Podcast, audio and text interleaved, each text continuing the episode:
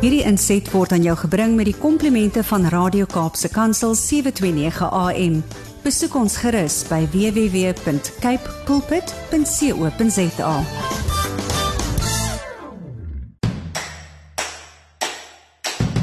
'n Hartlike, hartlike goeiemôre van my Willem van Jaarsveld. Ek is jou gasheer vanoggend tussen 7 en 8. Dit is Saterdagoggend. Dit is die 8ste Oktober en uh dit is vir my lekker om vanmôre weer saam met jou te kan kuier hier op Radio Kaapse Kansel. Ons saai natuurlik uit op 729 AM en 729 MW. Jy kan ook wêreldwyd op die internet na ons luister deur net na Cape Pulpit te gaan en dan by ons in te skakel en die hele dag al die programme van begin tot einde luister. Maar nou vanmôre is dit landbou landskap en ek gaan gou-gou vir jou so 'n uh, bietjie skets gee van waarna jy kan uh, luister, waarna jy kan uitsien in vanmôre se program om 'n 10 oor 7 kom saad vir die saaier aan die beurt. Ons lees Matteus 13 vers 16 en die tema sien en hoor. Ons gaan vanmôre 'n kapstok en die eerste gedeelte van Huis en Hart so 'n bietjie saamgooi vir die uitsending van 'n gesprek met meneer Gerard Meyer van Celebratio Granate op Oudtshoorn. Nou uh, my kollega Gerda Leroux voer die onderhoude met uh, Gerard Meyer. Ons gaan om 20 oor 7 met Kapstok begin en om 7:30 is dit natuurlik die eerste gedeelte van Huis en Hart. In die tweede gedeelte van Huis en Hart gesels Gerda met 'n uh, prokureur meneer Hans Yuri Moelman oor die uitsettings op plase. Nou hierdie is 'n baie kontroversiële onderwerp al vir baie jare en veral hier in Weskaap weet ons presies wat het hierdie 'n uh, saak al vir boere beteken. Dis 'n nagmerrie vir die meeste boere as hulle daarmee deurmekaar raak. En dan in stories van hoop omstreeks 10 voor 8 gaan ons vandag gesels oor hoe mens na die lewe kyk. En kom ons noem die gesprek sommer gekraakte ruitte. Ons gaan so 'n bietjie kyk hoe dat ons 'n uh, partykeer 'n manier het om na ander te kyk deur ons eie gebreke en dit nie altyd raak te sien dat dit ons is wat die probleem het nie en nie die ander persoon nie. Landbou landskap word aan jou gebring met die komplimente van Cape Pots varsprodukte mark. Ek nooi jou om met ons te gesels uh deur middel van ons WhatsApp en Telegram nommer. Die nommer is 081 729 1657. Jy kan ook 'n SMS stuur na 37988 en jy kan per e-pos met my gesels by wilhelm@capepulpit.co.za. Begin jou boodskap met die woord landbou. Ons gesels net hierna verder bly ingeskakel. Ons is vinnig op pad om die einde van 2022 te sien naderkom. Die maand Oktober en dan al sommer die tweede naweek in hierdie maand sê vir jou Kersfees is om die draai en dan is dit net so 'n paar dae dan sit alweer 2023. Maar nou ja, ons is nog hier in die hede, ons is nou by mekaar, ons kuier vandag op landbou landskap. Ons is vandag op die sender van Radio Kaapse Kansel 729 AM. En ek hoop jy het al vir jou vriende en familie oor see laat weet dat hulle kan ook na hierdie eh, program luister, natuurlik na die hele stasie luister op die internet. Ons gaan hierna gou 'n stukkie musiek luister en net daarna kom ons by vandag se saad vir die saaier en ons lees Matteus 13 vers 16 onder die tema sien en hoor. Bly ingeskakel. Dit het nou tyd geword vir saad vir die saaier en onder die tema sien en hoor gaan ons vanmôre kyk wat staan in Matteus 13 vers 16. Daar staan geskryf: "Maar julle oë is gelukkig omdat hulle sien en julle ore omdat hulle hoor." Nou as ons in die konteks van hierdie vers gaan kyk waar en hoekom het Jesus hierdie woorde gespreek, dan sien ons dat hy 'n vergelyk getref het tussen mense wat net eenvoudig nie sien wat hulle moet sien nie en nie hoor wat hulle wil hoor nie. Hulle is sienende blind, hoorende doof, sal ons nou sê. Maar hy praat met sy disippels en hy sê vir hulle, hulle is gelukkig omdat hulle oë kan sien en omdat hulle ore kan hoor. As ons onsself vanoggend die vraag afvra, hoe is dit met my gesteld? Is ek daar waar my oë kan sien wat Jesus vir my wil wys, wat hy in die voorbeeld wat hy gestel het vir my wil laat sien? En is my ore oop om te hoor wanneer die Heilige Gees met my praat? Want soveel keer vra ons vra en hoekoms en waaroms en ons verwag 'n antwoord. Maar die vraag is nie of daardie antwoord gaan kom nie, nie of ons vrae gehoor gaan word nie. Jy gaan 'n antwoord kry. Ek en jy kry altyd 'n antwoord van die Here af. Maar die vraag is: is ons ore daar waar ons dit kan hoor? En as ons dit hoor, dat ons dit sal verstaan. Want soveel kere wil ons net vra vra, maar ons is nie bereid om ingestem te wees vir die vraag die vraag se antwoord wat na ons toe kom nie. Want meermale wil ons nie daardie antwoord hê nie. Ons sou graag 'n ander antwoord wou gehad het. Maar in Matteus 13 vers 16 gaan dit daaroor dat Jesus sê julle is gelukkig as julle sien en julle ore hoor dit wat hulle moet sien en hoor. Kom ons bid saam. Vader, ons kom vanmôre in die naam van Jesus Christus en ons bely voor U dat ons nie altyd reg sien en nie altyd reg hoor nie. Ons gebed is vanmôre dat U ons manier hoe ons kyk, die manier hoe ons sien en die manier hoe ons U hoor, U Heilige Gees stem hoor, sal verander dat dit suiwer sal wees, dat ons sal reg sien, dat ons sal reg hoor. Here, en dat ons ontvanklik sal wees vir dit wat ons sien en hoor, dat ons dit as die waarheid sal aanneem en daarin wandel. Ons bid dit in Jesus Christus se naam. Amen. Die gereelde luisteraars na Landbou Landskap sal weet ons het 'n paar weke gelede op Erfenisdag het ons juis gesels oor 'n paar produkte wat uh eie is aan die Wes-Kaap wat soort van ons deel van ons landbou erfenis hier in die Wes-Kaap is. Maar vandag 'n baie interessante ding wat baie van ons luisteraars dalk nie weet nie. En dit is die gr uh, granaat.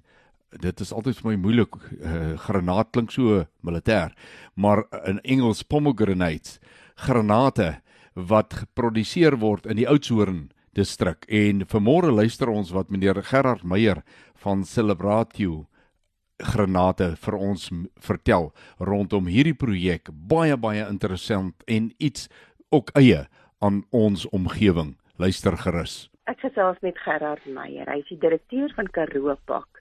Gerard is lekker om weer met jou te gesels. Hartlik welkom. Goeiedag Gerard en ook welkom aan al die luisteraars.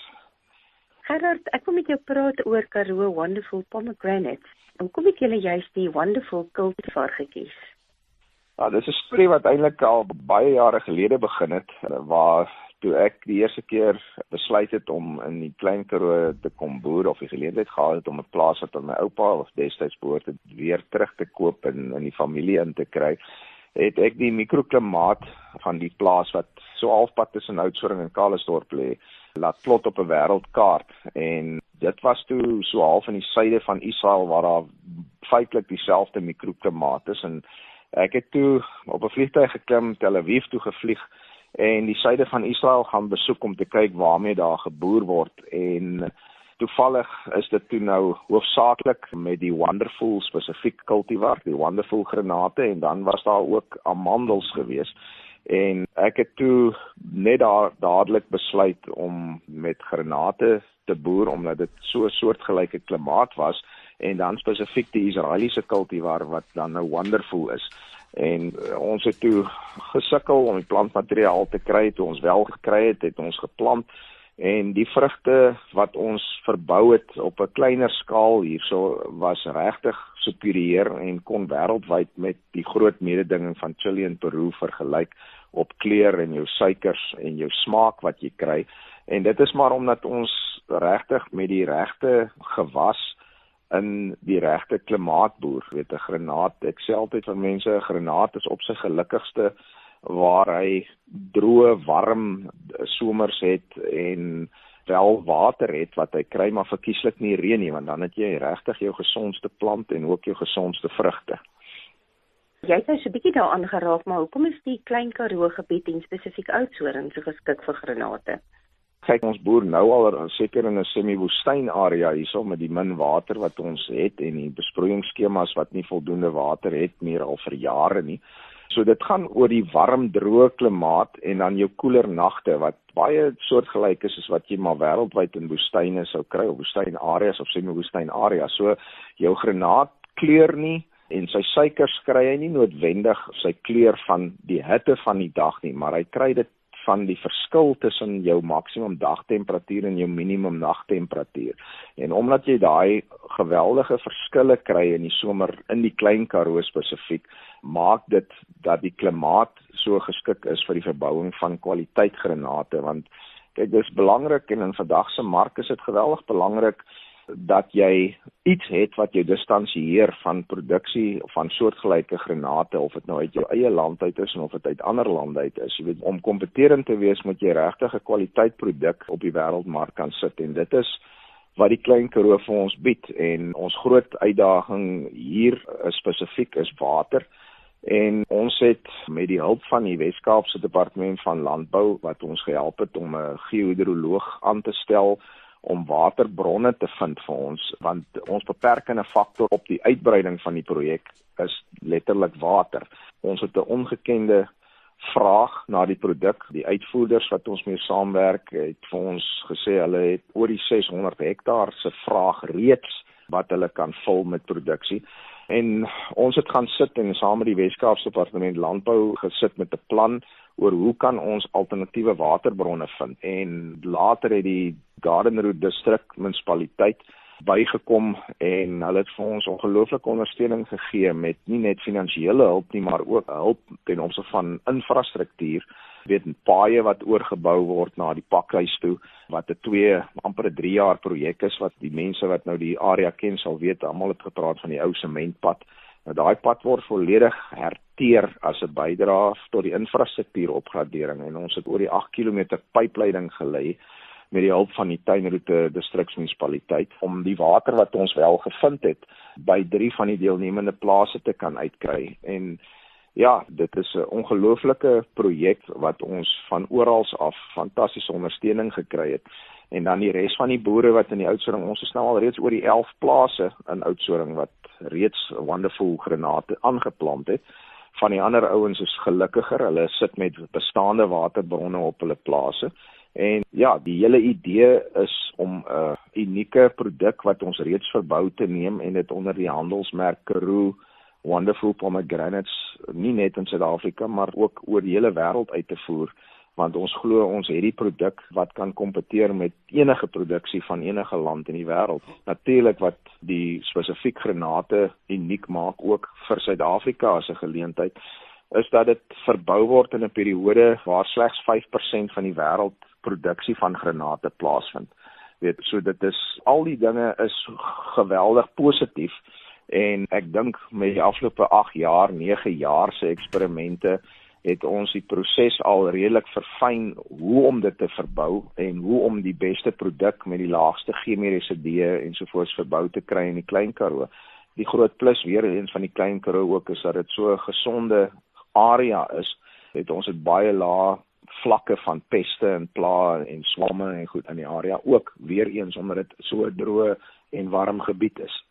Gerard, kom ons luister gou na handelsnuus en daarna gesels ons verder oor julle Karoo Wonderful Pomegranates. Net hierna is dit tyd vir huis en hart en soos ek aan die begin van die program gesê het, gaan ons dan nou verder luister na wat meneer Gerard Meyer oor die produksie van granate daar in Oudtshoorn Oudtshoorn omgewing vir ons te vertel het. Wat vir my vreeslik interessant is, is hoe dat ons landbouers in hierdie land die vermoë het om in streke waar ander mense van die wêreld glad nie sou wou of kon produseer nie. Daar het ons entrepreneurskap en ons begin met iets nuuts. Ons gaan aan en bou dit uit tot 'n spiksplinter nuwe industrie wat soveel belofte inhou wat ontgin kan word en dis meer in belang van die land maar veral 'n streek en sy mense.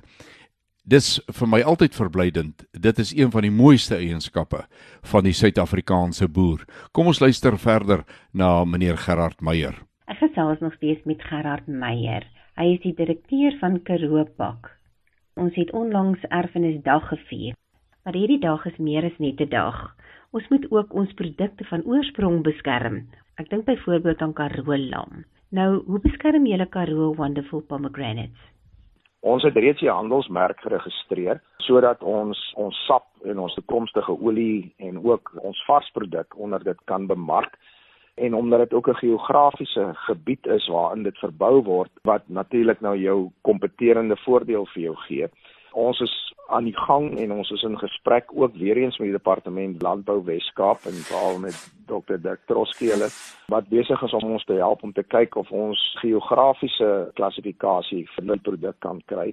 En dit is natuurlik so gelyk aan iets soos wat rooibos tydjie gelede reg gekry het en ook wat jy het soos jou Parma ham byvoorbeeld in Italië wat in 'n spesifieke geografiese gebied verbou word en dat die gebied se bydra tot die produk dit maak dat dit 'n unieke voorkoms smaak of kleur ensovoorts het. So ons is in die proses om dit te doen en dit vorm deel van die totale strategie waar ons as 'n klompie boere saam hande gevat het, 'n nuwe mark ontwikkel, 'n nuwe produk ontgin en wat ongelooflik positief is is die bydrae wat ons van die distrik munisipaliteit afkry en natuurlik van die Wes-Kaapse Departement Landbou want weet ons kan nie dit op ons eie doen nie dit is 'n groot projek en dit daar's ongelooflike voordele vir 'n gebied wat gaan voordeel trek daaruit. As ons net begin met werkskepping ons almal weet van die droogte.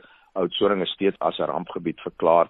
Ek meen ons sit met meer as 80% werkloosheid en dit gaan oor heroplei van personeel van werkers wat dalk uit die volstrysbedryf uitkom of uit die lucerne bedryf uitkom wat moet heropgelei word om in die vrugtebedryf werksaam te wees en daar het ons ook reeds ondersteuning van Pumasa wat die granaatvereniging is ons het reeds begin met kursusse wat aangebied word so dit is 'n omvangryke projek wat geen party op sy eie kan doen nie en dit is regtig hande vat saamwerk met 'n doel om 'n nuwe produk en 'n nuwe toekoms vir landbou en geleenthede in die Klein Karoo te kan skep. Wat is julle kort en langtermynplanne vir die Karoo Wonderful Pomegranates? Ons onmiddellike korttermynplan is dat ons wil graag ongeveer 40% van Suid-Afrika se wonderful granate in die Klein Karoo plant en in die geografiese gebied van die Klein Karoo plant ons is goed op pad daartoe. Ons is al reeds by die 35-36% met wat nou verlede Augustus geplant is. So in die onmiddellike korttermyn soek ons nog boere wat belang sal stel om aan te sluit by ons wat granate wil plant. En ons het reeds saam met Westgrow aansienlike marknavorsing gedoen oor waar ons ons produkte kan neem wêreldwyd.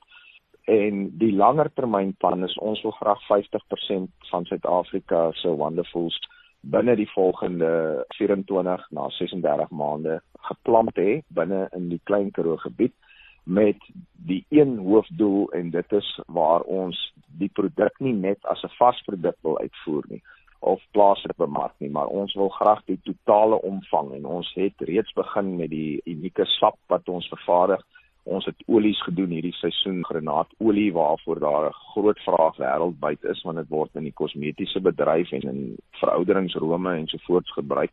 En met die werkers wat in ons groep is, het ook vir ons gesê dat van hulle oumas en oupas byvoorbeeld die granaat hulle gedroog het, fyn gemaal het en dat daai poeier gebruik in tee of 'n vloeistof en dat dit byvoorbeeld gebruik is wanneer jy maaginfeksies of maagaandoenings gekry het. So ek dink die granaat ten minste in Suid-Afrika is ons doel om die totale produk in alle moontlike forme te verwerk sodat ons teen 'n geweldige streng keuring ons klas 1 uitvoervrugte kan verpak omrede daar meer as voldoende inkomste bronne is uit die alternatiewe verwerking van die granate. So ons wil graag korttermyn produksie in die grond kry. Ons wil nog 'n klompie bome geplant het. Ons het bome in die kwekery wat vir boere wat dalk belangstel om Augustus 23 te sou plant en dan is ons langer termyn, ek wil amper sê medium termyn is om die Karoo Wonderful Pomegranate handelsmerk nie net in Suid-Afrika nie, maar ook by die gekose markte wat ons geïdentifiseer het saam met Wesgrow om daar te fokus om dit as 'n premium handelsmerk van granate uit Suid-Afrika uitgevestig te kry. Gerard, dankie vir jou saamgesels vandag. Jy gee ons hoop om te sien dat daar in daardie droë gedeelte waar jy is, dat jy lewe daar gebring het en dit wat jy daar doen. En nie net vir jouself nie, maar ook vir die gemeenskap en die ander boere wat saam met julle daar werk. Ons spreek lewe oor julle en baie sterkte met julle besigheid. Ag, Gerard, baie dankie en Toe daar is mos 'n ou gesegde dat jy weet jy kan mos nie rustig gaan slaap as jou buurman honger het nie. So Ek dink die droogte wat nou 7, 8 jaar lank al vernietigend is hier in die Klein Karoo, het ook die geleentheid gebring vir ons waar boere met ander oë kyk en na ander oplossings kyk. Ek dink as dit goed gegaan het met die volstruisbedryf en goed gegaan het met water, sou ons dalk nie die geleentheid gehad het om hierdie projek staande te maak nie. So in al die vernietigende effekte wat die droogte het in die Klein Karoo, het dit ook vir ons 'n positiewe geleentheid geskep. Gerard, en dan nou, waar kan jy gekontak word as daar verdere inligting verlang word? Gerard, daar's twee moontlikhede of twee bane. Iemand wat belangstel kan die Karoo Pak webwerf besoek. Dit is karoopak.co.za. Hulle kan ook net Karoo Wonderful Pomegranates Google en dan sal hulle ook op die Karoo Pak webwerf uitkom of alternatiefelik is hulle baie welkom om my te skakel. My selnommer is 082 802 71 38 en ons sal graag met veral produsente wil praat wat in die Klein Karoo en selfs die naderende Groot Karoo, die Beaufort Wes area en so voorts geleë is rondom Oudtshoorn. As hulle enige navrae het, ons help graag en ons kan hulle van die inligting voorsien om dalk by ons groep aan te sluit. Baie dankie aan Gerda wat uh, met Gerard Meyer gesels het en uh, ek weet nie van jou nie. Uh, vir my was dit werklik waar 'n baie groot uh lekkerte om te luister na so 'n mooi inisiatief wat eintlik uit nood gebore is. En skielik het dit my laat dink daaraan hoe dat ons in goeie tye baie keer onproduktief is. Ons is nie so skepend soos wanneer die probleme ons na nuwe ek wil amper sê gedagtes dryf nie. Daar as desperaatheid vir jou sê jy sal 'n plan moet maak en jy gaan soos wat ons verlede week gepraat het en jy vat so 'n bietjie inventaris en jy kyk wat het ek tot my beskikking? Wat is hier wat gedoen kan word? En skielik is daar nuwe geleenthede wat opspring wat amper vir jou skree, hier's ek, vat my, doen iets met my.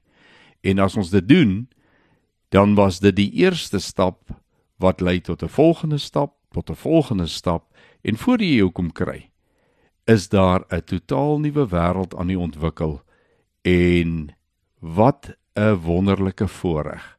Ons moet onthou, ons is in sy beeld gemaak en hy het geskep uit niks uit. Kom ons onthou dit. Ek gesels met Anjiri Moelman. Hy is die direkteur van Moelman en Pinaat Prokureurs in Potchefstroom. Baie welkom op ons program Anjiri. Dit is altyd lekker om met jou te praat. Goeiedag Gerda. Ek hoop ons kan hier 'n paar interessante goed in hierdie gesprek met jou deel. Anjiri, ek weet dat daar 'n uitspraak van die grondwetlike hof was. Daarin was rigtinggewende beginsels neergelê met betrekking tot eienaarsregte by uitsetting. Het net 'n bietjie agtergrond oor hierdie saak asseblief. Dis 'n baie onlangse uitspraak. Die saak het 'n baie baie lang geskiedenis. As jy hom gaan lees van jy agterkom, hy begin in 'n landdroshof. Hy was voor 'n volbank van die Hooggeregshof in die Wes-Kaap gedien voor die Appelhof en het op die ou ende het die saak by die Konstitusionele Hof opgeëindig in, in Johannesburg. Die saak gaan oor 'n uitsetting van 'n persoon, 'n ou dame, Sarah Phillips, wat op 'n eiendom gebly het wat aanvanklik 'n plaas was het toe met verloop van tyd omskep is in dorpsgebied in Somerset Wes. En in die spesifieke saak het sy uh, baie baie lank tydperk in die huis gebly. Dink ek die uitspraak praat van amper 47 jaar wat sy daar gebly het. En tot nou toe het die howe en is die howe nog steeds baie baie versigtig om uitsettingsbevele te gee teen mense wat baie lank op grond bly of 'n baie lang geskiedenis het met grond. En ek dink dit is ook hoekom daar so baie vorige hofuitsprake of howe was wat met hierdie spesifieke saak gestoei het. Maar die kort en lank, ek dink en dit is waar die belangrike deel inkom is dat die grondwetlike hof hier moes beslis en 'n balans tref tussen die regte van grondeienaars in die afsaak mevrou Philips se saak en voor 'n mens nou kyk na en ek het baie tenlopende reaksies hierop maar voor 'n mens nou kyk na die breedheid van 'n uitsetting van mevrou Philips is dit net belangrik om te noem dat die eienaar in hierdie saak ongelooflike moeite gedoen het om in plaas van 'n uitsetting of die hof te nader vir uitsetting vir mevrou Philips op 'n ander plek te akkommodeer. Die hof praat van 'n klomp pogings wat die eienaar getref het voordat hulle in 'n regsproses betrokke geraak het Maar op die oomblik het hulle in 'n regsproses betrokke geraak en dit is waar die grondwetlike hof teen nou hierdie spanning ons ons noem dit van 'n spanning tussen die regte van grondeienaars in artikel 25.1 en 25.2 van die grondwet met die regte van mense wat op grond woon. Die wysheid van Salomo aan die dag moes lê om by 'n beslissing te kom. Wat die hof kortliks toe op die oomblik beslis het, is dat die okkupasie nadat mevrou Philips kennis gegee is die okkupasie van die eiendom onregmatig was en het die hof gesê dat die eienaar geregtig sou wees op 'n uitsetting. Maar die hof het ook in dieselfde bevel wat hy gegee het, dit wat meneer Grobler die eienaar aangebied het, 'n bevel gemaak en gesê dat daar vir haar 'n alternatiewe akkommodasie of 'n plek verkry sal word en dat sy haarself daarmee vervestig en as sy dit nie sou doen nie, dat die eienaar dan 'n uitsettingsbevel vir haar en haar seun sou kry.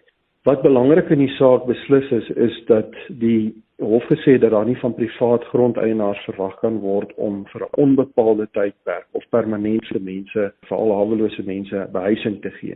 En dit is 'n baie belangrike beginsel want daai plig om vir mense toegang te gee tot behuising is 'n plig wat rus op die staat. En die hof het dit eksplisiet ook gesê en verwys na vorige uitsprake die hof 'n baie besliste posisie daaroor ingeneem. Wat wel ter sprake gekom het is dat die eienaar alternatiewe akkommodasie aangebied het, maar wat die hof wel in die verband gesê het is dat die plig nie op die eienaar gerus het nie, maar dat in die geval waar 'n uitsetting oorweeg word, dat sulke pogings van 'n eienaar om vir iemand alternatiewe akkommodasie te gee 'n faktor is wat die hof in ag moet neem veral in die lig daarvan en in hierdie saak het dit so gebeur dat mevrou Sinders van haar kant af niks gedoen het om alternatiewe akkommodasie te gee nie. Sy is baie oud, sy is 85 jaar oud en ons almal weet dat as jy op daai ouderdom is, dit normaalweg ook gebeur dat 'n mens jouself hervestig na 'n kleiner plekkie toe en ook 'n plek waar mens versorging kan kry. So waarom te hervestig is nie noodwendige ongevraagde of 'n immorele deel van hele ding nie, veral omdat die eienaar in hierdie geval alternatiewe vir haar aangebied het. Maar wat die ander belangrike deel is wat die hof ook hier bevind het, is dat 'n persoon se voorkeur om op iemand se grond of in 'n spesifieke plek aan te bly nie 'n faktor is wat die hof in ag moet neem by uitsettings nie.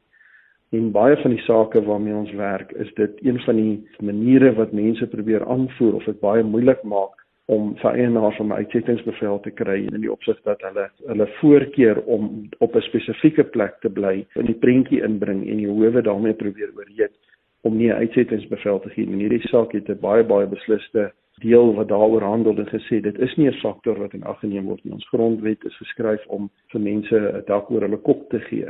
En daai reg en daai beskerming wat mense geniet teen onwettige uitsettings gaan nie so ver om vir iemand 'n vrye keuse te gee van waar daai reg uitgeoefen moet word nie. Ek dink dit is ook 'n baie belangrike deel van wat in hierdie saak beslis is of oorweeg is en wat in die toekoms as dit gaan oor uitsettings 'n groot rol gaan speel. Vir grondeienaars is die feit dat daar 'n goeie balans getref is tussen die regte van mense wat op grond bly of dit nou esta okkupeerders is of paai okkupeerders ons tree daai onderskeid tussen mense wat wettig op grond bly met toestemming van die eienaar of onwettig in beide gevalle met 'n uitsettingsbevel deur hof gekry word maar die belangrikste is dat daar 'n balans getref is en en dat grondeienaars se regte in hierdie saak in die balans ingebring het. Ons sit met baie sake wat ons die afgelope aantal maande, selfs jare mee te doen gehad het waar daar eenoogig na hierdie goed gekyk word en nie na die eienaar se regte en die beskerming van die eienaar se regte. Artikel 7 van ons land se grondwet plaas 'n plig op die staat om al die fundamentele regte in ons grondwet te beskerm, te bevorder en af te dwing. En Dit sluit ook die regte van eienaars in en ek is baie baie bly dat die grondwetlike hof hier daai balans getref het en ek dink dit behoort 'n baie goeie regspraak te wees vir toekomstige sake waar die howe met dieselfde probleem gekonfronteer gaan word. Sê nou 'n kort opsomming wou gee en 'n boodskap aan grondeienaars wat sê jy vir hulle gesê het. Vir grondeienaars is om te besef dat hierdie 'n baie baie sensitiewe kwessie is. Uitsettings is altyd 'n sensitiewe kwessie wat baie versigtig deur die howe hanteer word dis definitief in die praktyk waarmee ons werk 'n saak waar ons dit uiters uiters versigtig benader omdat daar in die afwesigheid van uitsprake soos hierdie in baie gevalle grys areas is en onsekerhede is. En ek dink om uitsprake te kry van ons hoogste hof rondom hierdie hele kwessie is belangrik om duidelikheid te gee as 'n mens op plase woon of enige groep mense of enige familie of enige aantal mense saam 'n geografiese area of spasie deel, of dit nou op 'n plaas is of dit in 'n huis is of dit 'n plot is, is daar sonder twyfel en dit is deel van ons menslike aard dat daar konflik tussen mense sou ontstaan. Het sy interpersoonlik of rondom die deel van hulpbronne op daai stuk grond waar mense met mekaar gaan verskil dit is ongelukkig dat hierdie goed baie kere verpolitiseer word terwyl daar ander uitlaatkleppe geskep moet word. Wanneer huwelik verbreek word tussen mense waar hulle saam bly, het ons reg 'n uitlaatklep en oplossings om by dit verby te kom. Die regstelsel verwag nie van mense wat nie met mekaar ooreenkom of nie met mekaar kan saamleef om onbepaald in mekaar se lewensruimtes te leef nie. En ek dink mense moet vars kyk na hierdie saak en ek dink dit is ook wat die grondwetlike hof hier gedoen het. Is om te kyk na wat gaan hier aan en te kyk na hierdie as mense wat in dieselfde area bly te kyk na die regte van mense en 'n balans te tref en ek dink hierdie is vir al se grondeienaars is dit baie belangrik dat daar op hierdie wyse rigting gegee word en erkenning gegee word aan die beskerming van eiendomsreg binne hierdie hele konteks. Anjeri, dankie dat jy vir ons terugspoor gegee het oor hierdie saak. Dit het net vir ons weer lig gebring oor wat is eienaars se regte ook as dit kom by uitsettings. Want ou het altyd net 'n ander oog gekyk na die okkupeerders. So nou het ons 'n bietjie lig gebring op die eienaars ook. So baie dankie vir daardie inligting wat jy met ons gedeel het. Groot plesier, Gerda. Dis so het dit ge tyd geword dat ons weer bietjie kyk na kom ons noem dit maar 'n storie van hoop, maar ek ek dink vanmôre is dit vir my meer Dis sommer 'n uh, 'n storie wat ek met jou wil deel, nie omdat dit 'n storie is nie. Dit is e-, eintlik 'n vreeslike ernstige saak. Ek het in my handel en wandel en my daaglikse werk kry ek baie te doen met mense wat baie sterk opinies het en 'n uh, baie beslisste siening oor sake het en is dit altyd vir my 'n uitdaging om my eie gesindheid reg te hou in sulke debatte maar ook dan 'n oor oop te hou en 'n gemoed oop te hê vir 'n ander se standpunt. Want soveel kere dan dink ons ons weet genoeg om 'n baie goeie standpunt te hê maar ons moet toelaat dat ander se standpunte ons standpunt 'n bietjie slyp en soms kom jy op 'n punt waar jy baie duidelik sien maar alles was nie so suiwer in my siening nie. Daar kort iets. Nou ek gaan so vlugtig met jou 'n uh, 'n verhaaltjie deel wat ek op 'n stadium gehoor het uh of geraak gelees het van die uh, man wat vir sy vrou sê jette maar die buurvrou hang nou daar haar wasgoed op. Dis veronderstel om wit uh klere te wees maar jo hulle is daar maar valerig ek wonder of sy die regte waspoeier gebruik en die vrou kyk en sy sê ja uh, ek dink ek moet haar eendag so 'n bietjie beduie van wat die regte waspoeiers is vir wit klere. So het dit 'n paar keer gebeur en hulle was oortuig dat die buurvrou 'n probleem het. Sy was wasgoed met die verkeerde wasmiddel en daarom kom dit nie wit nie. Tot op 'n dag wat hulle besluit het hulle huis se vensters moet gewas word. Hulle doen dit toe so en daar net na hulle dit gedoen het, hang die buurvrou weer wit wasgoed op en was hulle verbasing groot. Hulle het nie met haar gepraat nie. Maar sy moes intussen definitief 'n nuwe wasmiddel gebruik het, want nou is haar wasgoed pragtig mooi wit skoon en hulle was baie bly daaroor. Totdat hulle later agtergekom het maar daar's een groot verskil. Hulle vensters, hulle eie vensters is skoner as wat dit die vorige kere was. En dit was toe die hele verskil. Dit was vir my 'n kosbare lesie, 'n kosbare stukkie inligting om te kry want dit het my laat dink oor die lewe, oor my lewe, oor my siening. Hoeveel keer kyk ek deur my vuil ruit en lyk my buurman se doen en late vir my nie so suiwer as wat dit moet wees nie.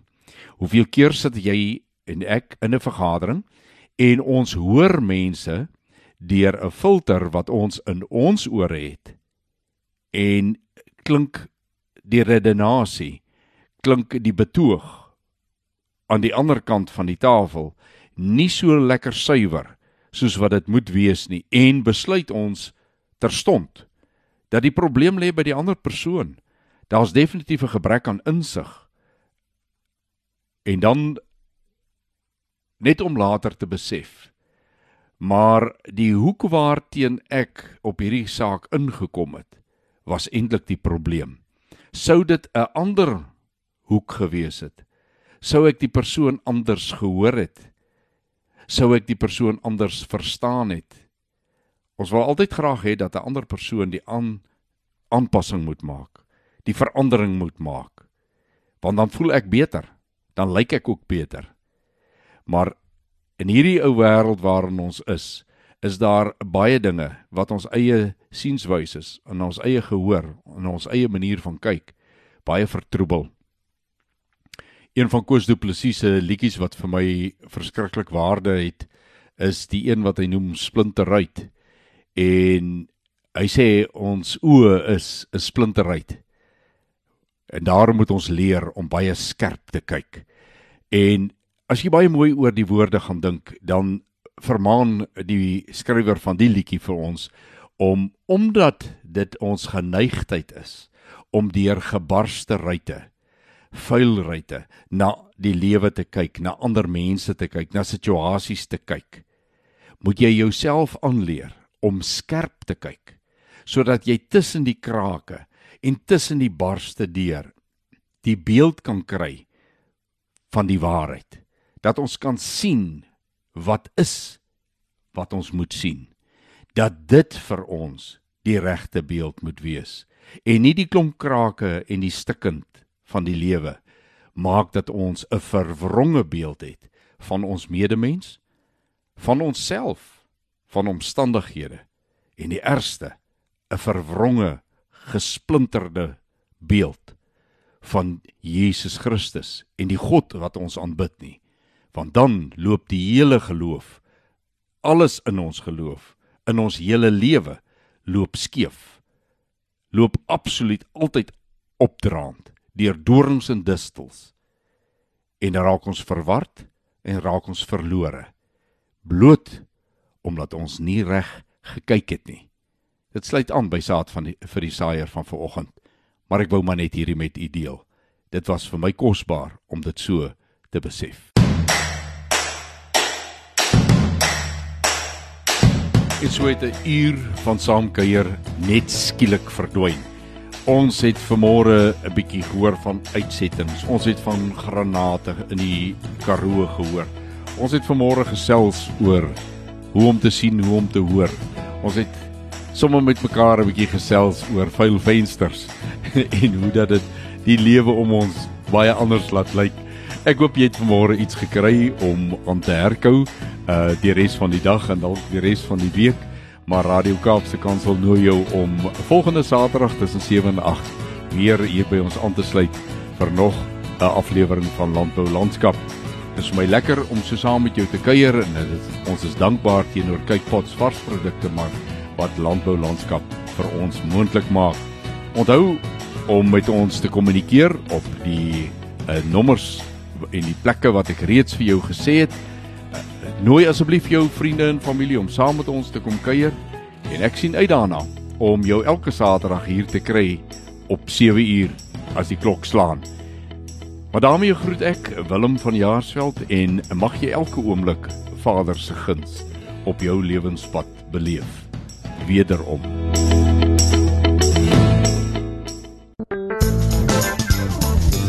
Hierdie inset was aan jou gebring met die komplimente van Radio Kaapse Kansel 729 AM. Besoek ons gerus by www.cape pulpit.co.za.